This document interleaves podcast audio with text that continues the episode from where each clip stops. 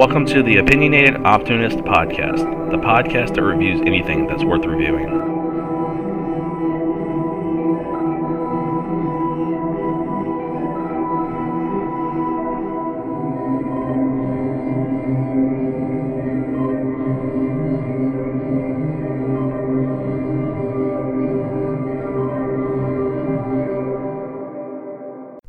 Hello, everyone. Welcome to another episode of the Opinionated Optimist Podcast. I'm your host, Brian. Universal created the popular horror genre in the 1930s with such classic films as Dracula, The Mummy, Frankenstein, The Wolfman, The Creature from the Black Lagoon, The Phantom of the Opera, and my personal favorite, The Bride of Frankenstein. Lately, it seems that all Hollywood is doing is remaking everything. To go along with this craze, Universal has tried to keep their classic monsters current and have even made a few remakes of these films.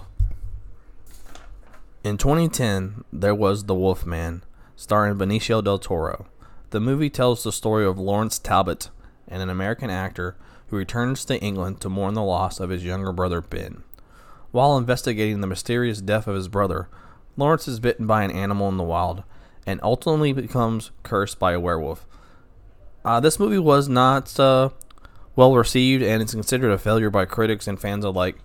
Personally, I feel the film was okay, and I would give it a 7 out of 10.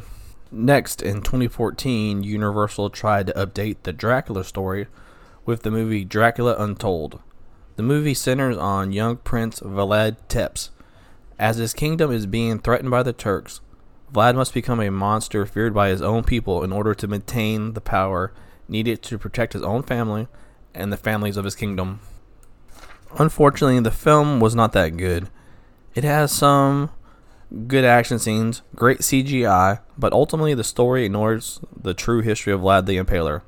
From what I remember of the film, I would give it a 6 out of 10.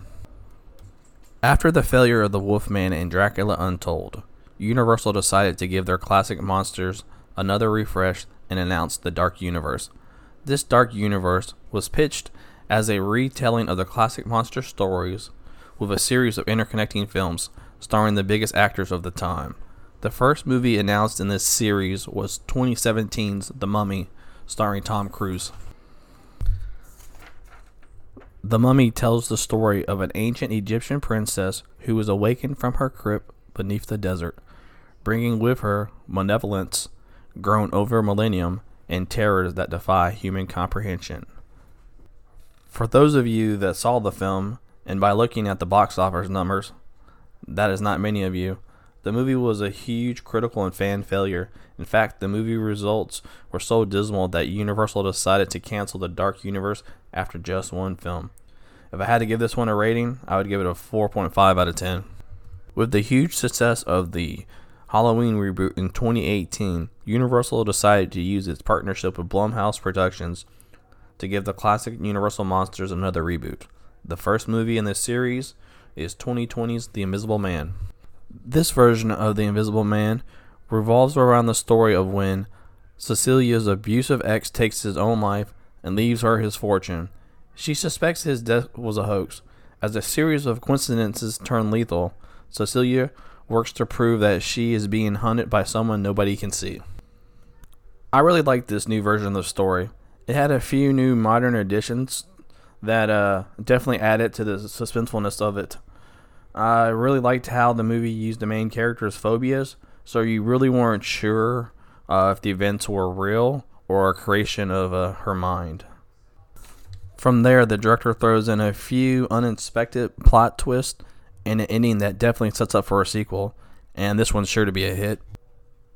I am a little surprised that Universal released this movie now in February, where it's usually the slow season. So I don't know if they really expected this movie to be a huge hit or not due to their previous track record of trying to reboot these classic monsters and all.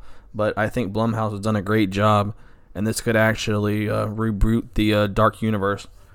In fact, the movie is a hit. Opening weekend alone, it made 29 million in ticket sales in the U.S. and an additional 2.2 million dollars in foreign markets.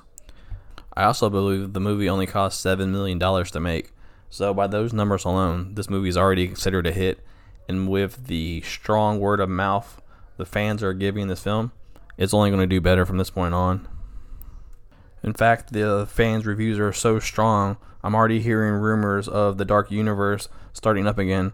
Uh, for one, I'm hearing The Bride of Frankenstein starring Angelina Jolie may be uh, greenlit as well. And I also saw an article today the director of this, The Invisible Man, wants to do a remake of Dracula as well. So, if you haven't seen this new version of The Invisible Man, I highly recommend it.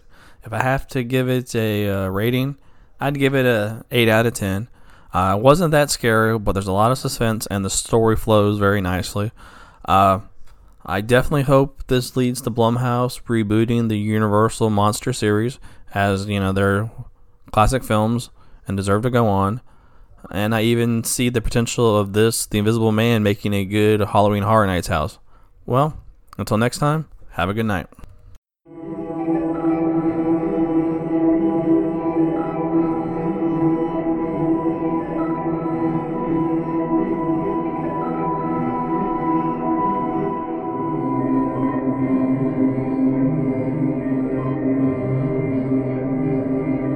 Thank you for listening. If you like this episode, please subscribe so that you may get all future episodes.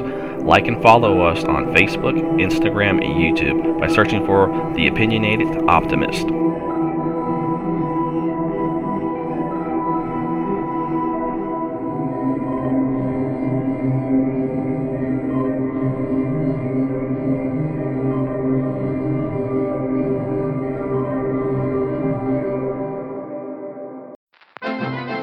This podcast is part of the After Dark Podcast Network.